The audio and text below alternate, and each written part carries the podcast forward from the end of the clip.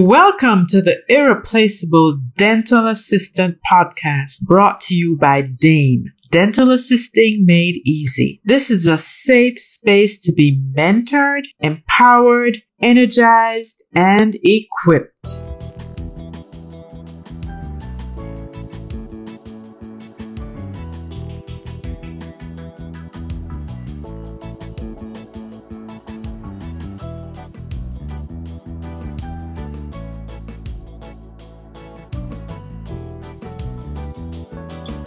Welcome to another episode of the Irreplaceable Dental Assistant, brought to you by DAME Dental Assisting Made Easy.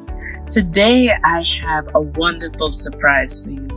A guest, um, he who is a clinical psychologist and who works specifically with a, a category of people that we don't normally think about in the dental office, but I'm going to give Dr. Jarell Myers, my guest, an opportunity to share a little bit about himself and then we'll delve into his area of expertise and what he can share with us as we seek to provide the best possible care for our clients in the dental office. Welcome, Dr. Myers. Thank you so much for having me. Um, so, my name is Jarell Myers. I am a clinical psychologist currently working in the New York area. I work at a clinic called the Center for Motivation and Change. And the specialty for that clinic is in working with people who struggle with substance use disorders. So, people who are abusing or dependent on substances for varying reasons. Um, as you can imagine, the folks that come into our office will be using substances. However, there are multiple reasons why people use substances. And our goal is not just to focus on the substance use, but also the underlying reasons for their substance use. In the world in which we currently live, people are struggling with a lot and do not necessarily have the coping skills to deal with everything that we are being asked to manage, especially in an environment where we've had to be isolated and we've had to social distance and not interact with people and do the, the types of things that we're accustomed to doing. People are struggling. So the goal of the work that I do is to help people who are struggling. Substance use is one of my uh, areas of expertise. In addition to that, I work with people who struggle with mood disorders, so anxiety, depression, as well as uh, post traumatic stress disorder or different types of trauma. Um, and I've uh, cut my teeth on working with people who are adolescents and children. Right now, I'm working with older adolescents into young adulthood primarily. Um, but that's that's who I am and what I do. Wow, that's a lot. Thank you for sharing. Uh, what is what I find interesting is we don't necessarily think of people struggling with substance abuse as trying to cope. We just think that maybe they've made bad decisions and ended up in a situation that has over overtaken them. So it's it's good for you to highlight that point that sometimes people are just trying to cope and they grasp at whatever they can catch to help them do that. Absolutely. Uh, as humans, we engage in any behavior because we're getting something out of it. Most people will look at people who use substances and see it having really negative consequences for those individuals' lives as them just looking to get high or drunk or intoxicated or whatever the case may be. However, I think that if we were to take a look at why they wanted to get high, what they were looking to escape from, what they were looking to get away from, it gives us better insight into what may be going on for that individual and how we can be helpful to them. In today's culture and in substance use culture in general, we are only looking at what I believe is a symptom as opposed to the underlying issue. So we downplay whatever else may be occurring and are just looking at the overt behavior. We're looking at the fact that somebody is drinking all the time or smoking all the time or snorting all the time or injecting things into their bodies all the time, but not the reason why. And that is, if we want someone to change, that is what we have to address. Wow. That that is that alone, I think, could be a discussion that could be picked apart for hours on end because so many of us are looking at it from the perspective of um, disciplining somebody who is doing something wrong rather than looking at the perspective of it. This is someone who is in trouble, who may be in crisis mode, and they're trying to cope. Now, layer onto that everyday experiences like going to the dentist, which under normal circumstances can make average, stable people feel a little anxiety. Um, we have dental assistants who will prepare the patients for the dentist, usually escorting them into the clinical area and taking vital signs and having discussions with them before treatment begins. Do you have any um, suggestions as to how the team should um, should approach someone to maybe first determine what are the signs of substance abuse and then if we have determined or suspect that there may be substance abuse do's and don'ts I think firstly we have to understand that going to the dentist as much as it is a normal experience. If everything is going well, it happens once every six months, so at best twice a year. That's not that regular. So dental assistants may see, dental offices in general may see many people coming in and out of their doors, and they may be accustomed to the experience, but people in general aren't necessarily accustomed to the experience. In addition to that, when you're looking at the material that dentists, hygienists, dental assistants are using, they're not material that we're accustomed to seeing. They are sharp objects. They make very loud noises. Um, they're in an area that feels extra sensitive to humans. So we're working in the mouth. So it feels very uncomfortable. It feels very vulnerable. So you're absolutely right. For the average person, who may be coming into the dental office, they may feel a little bit of anxiety unless they've just become accustomed to the experience. They may feel a little bit of anxiety uh, or discomfort around going into the office and having to have a routine procedure like a cleaning done, much less uh, having a cavity filled or a root canal or a bridge, um, things like that. So I think the expectation should be that everyone that is walking through the door is feeling a bit uncomfortable.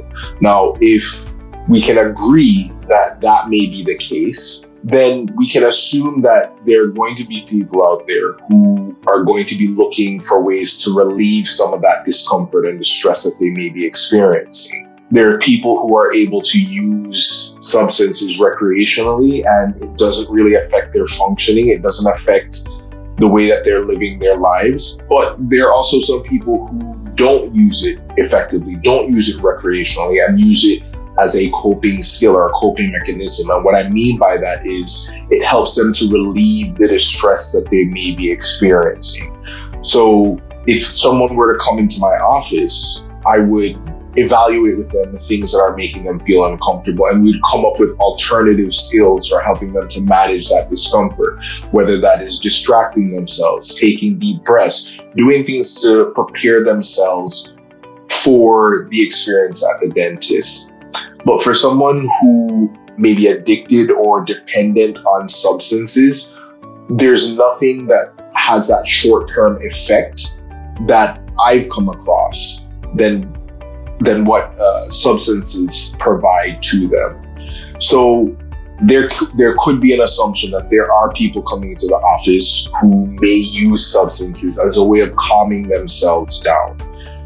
When someone is coming into the office intoxicated, you're looking for the typical signs, of course, the, the most out, um, uh, overt signs. So, uh, if they smoke, having red eyes, if they have had multiple drinks of alcohol, that their speech may be slurred or they may be staggering. Um, they may have difficulty focusing on the things that you are saying. Uh, they may have some some amount of difficulty with just with the overall experience. So you're looking not just for the level of discomfort that someone is feeling, because with someone who's having anxiety may have difficulty concentrating, but more so you're looking for changes in behaviors that don't seem normal to you, that don't seem the way that things should be, that the way that they typically are with patients who may be coming into the office. That's first and foremost anything that feels out of the ordinary or seems seems like it's out of the ordinary should raise your antenna. You should be looking for that type of thing. If someone has used a substance, then I'm assuming with the policies of the dental office, you're probably not going to see them uh, because they because it may affect their body chemistry, affect the way that they may be able to experience the treatment, um, whether or not their mouth is ready to be worked on. So that makes sense. But in terms of what you do long term, I think it's about the experience that you create in the dental office. So even if people are feeling anxious or are concerned or worried about the procedures that may be taking place, I think explaining to them what's going to be going on having them take a few moments, whether it's take a deep breath and calm themselves down or focus their attention elsewhere or help them to focus their attention elsewhere so that the dentist and the hygienist can do what they need to do. I think those are important things. Um, if I'm being 100% honest, it may be quite difficult for you to, to work with someone who's using a substance in the office, but my plea would be to try to be understanding as to why that may be occurring as opposed to initially passing judgment on them for using a substance. Yeah, that I think that's the point that's being driven home to me today, which is to be more understanding than judgmental. And you are correct. We would not want to treat someone who has um, who's high, who has some substance in their bodies, but um, would you suggest in between visits having conversations to check in and see how they're doing with their oral hygiene or, you know, letting them know what the next visit will entail and, you know, trying to make sure that they know as much as possible so they aren't as apprehensive? Absolutely. I think the more information we have, the better it can be because with anxiety, our minds tend to create experiences where we catastrophize, where we think of the worst case scenario. Or if we're unable to create whatever that worst case scenario is in our minds, we, we just know that we, we assume that it's going to be negative, that it's going to be bad. So it makes us want to avoid that experience as much as possible. I think that with more information, people are able to come to terms with what to expect. In addition to that, if I have more contact with the people who I would be working with in a dental office, uh, where they might be checking in on dental hygiene, where they may be reaching out just to answer any questions or explain what may be happening for the upcoming procedure. If there's bandwidth for that within that dental practice, I think that's a great practice to have just so people are more accustomed to and more aware of what it's going to be like when they go into that office. And as I said uh, earlier, if there can be some sort of practice for the assisting team to help people who may be struggling with anxiety about going to the dentist just to help them become more accustomed to it. I think that's a, positive procedure to engage in as well. The more comfortable that we can make it for people, knowing that at some points in time, have, going into the dentist can be very uncomfortable. The more comfortable, the more aware we can make people of what that experience will be like, I think the better the outcome overall. You've truly opened our eyes today, Dr. Myers. I have another question for you. Do you think that time of day is important in setting the appointment? Meaning, when I'm treating young children, I prefer to see them early in the day before they get tired and frustrated at the end of the day, and they tend to be less willing to be compliant, um, less cooperative. Uh, would time of day or any particular thing about the appointment be important as we look at setting an appointment with somebody who may be challenged with anxiety or drug abuse or you know things of that nature? Yeah absolutely. I do think so. So when so as human beings we have what are called vulnerability factors meaning that whenever we walk into a situation or an experience we're not walking in as complete blank slates we're taking into that experience our past history being in that place or assumptions that we may have based on our past history and being in that place, but also things like whether or not we've had something to eat for the day or whether or not we've gotten enough sleep the night before, etc. So I do think that time of day can play a role because you're more likely to have more vulnerability factors later in the day because you've had much more of the day to experience, as opposed to earlier in the morning where you may be a bit more rested, you may have more resources to deal with the stress that's associated with being in the dental office. So that can be helpful, especially for anxious patients. For people who may use substances, I don't know that it makes that much of a difference because you can you can use at any point in time and get the, the desired benefits fairly quickly that you're looking to get. However, I do think that having that contact that we spoke about before can be helpful, especially for people who may be coming into your office who you know may have more of a vulnerability to feeling anxious and or to using a substance because then there can be that reminder about not using a substance prior to the session. You're answering the questions, you're providing more information. You have a point of contact at the office that makes it feel a little bit more comfortable for you to be there, that perhaps can walk you through uh, the office and stay with you through the procedure, etc. Okay, that sounds great. I have another question. Are there things that we could do in the dental office to create more calm, for example? Would it be helpful to ask them to perhaps bring their favorite playlist and listen to something uh, with their earbuds? Um, would the noises in the dental office affect? Should we ensure that maybe that person is singing by themselves and nobody else at that time to lessen the chances of other sounds coming from other treatment rooms? I, am I'm, I'm really in the dark, so I'm asking. Yeah, I do think so. I, I spoke earlier about coping skills, the things that people coming into my office could do to help them deal with distress. I do think that having things like music or watching videos, things that'll help to distract you while you're in the waiting room, as your as the anticipation is building about being called to the back. I do think those things can be extremely helpful for dealing with the, the distress, the anxiety in those moments. I think when you get back to the office, if you can allow a patient to continue listening to music, I think that would be a great thing. Um, I also think uh, so. These aren't necessarily skills that a dental assistant might have, but if if I could pass one on, uh, people when they're feeling anxious get stuck in their minds. They're always anticipating. Their bodies become tense.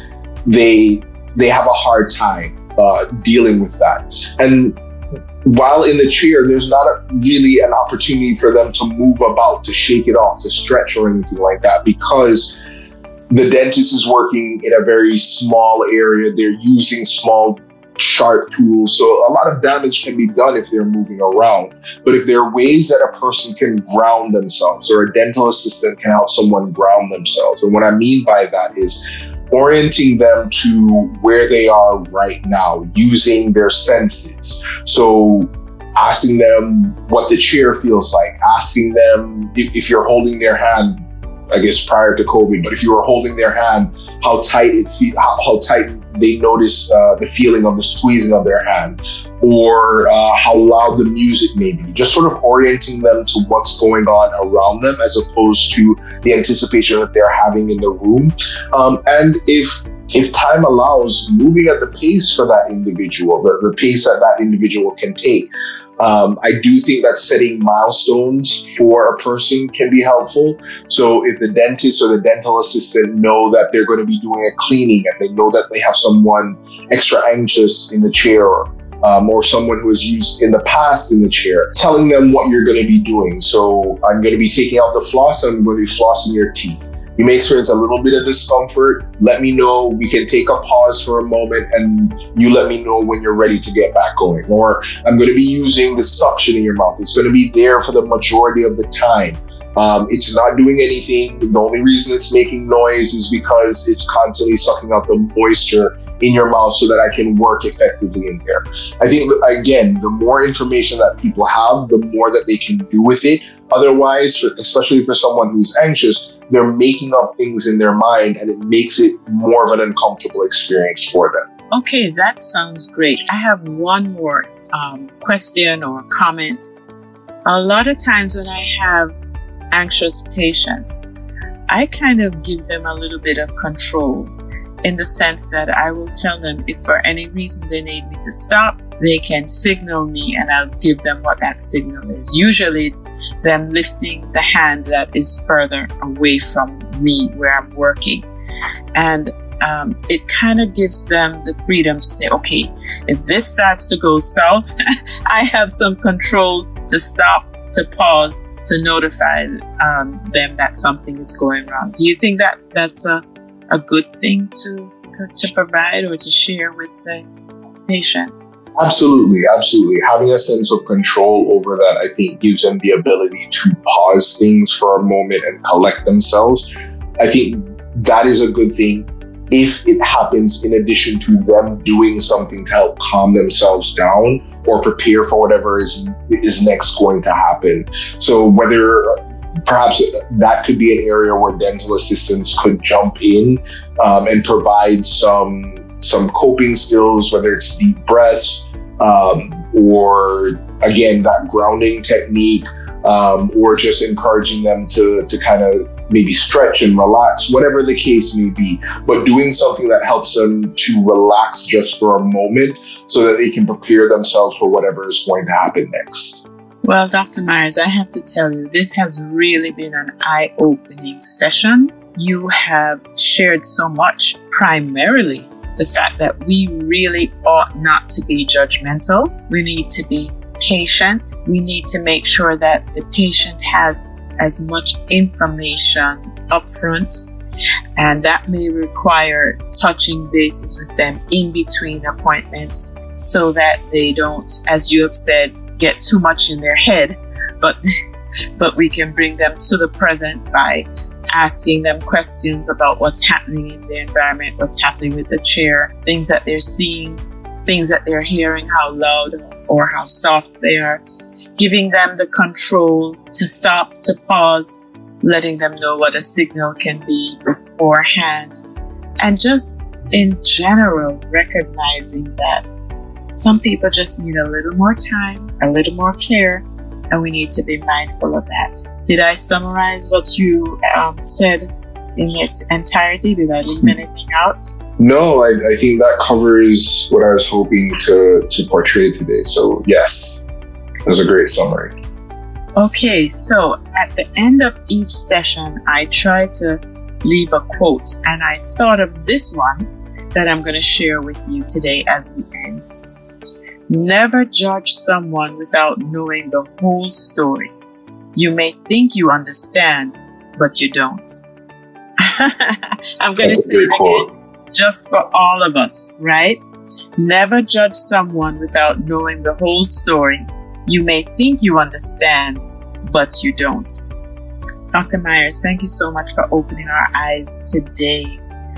Um, if someone wanted to reach out to you is there some way that they could contact you?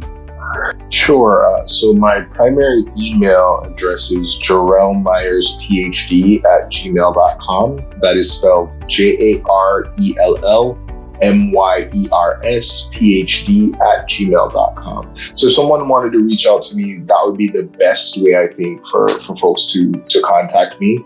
Um, and I'll get back to you as soon as I possibly can. Thank you so much for your time. God bless. Thank you. Take care.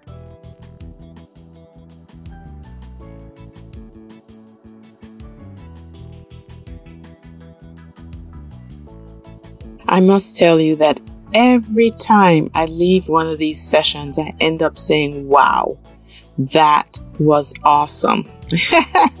well, this week is no different. I think that there were so many pearls shared by Dr. Myers, and um, we're just so grateful to have been um, blessed to have so many knowledgeable guests so far. So, Dr. Myers um, is a psychologist, a clinical psychologist at the Center for Motivation and Change. And he can be contacted at the email Jarell Myers PhD at gmail.com. J A R E L L M Y E R S P H D at gmail.com. Once again, we have proof that as we learn, as we grow, as we sharpen our swords, we can definitely uh, be more confident in sharing and serving our clients, in being a really, really motivated, um, encouraging team member to the other members of our team who may be a little intimidated about certain things. You know, creating systems, understanding what you're going to do before things happen makes life so much stressful because if something happens and you already have a plan, you know what? You just flow with the plan. If something catches you off guard, it can be extremely stressful. So the more you tune in to this podcast and the more we talk about things that can happen and possibilities and what to do and how to prepare, the more beneficial you are going to be to your doctor, to your team, and most importantly, to your patients. Remember, we are better together. See you the next time.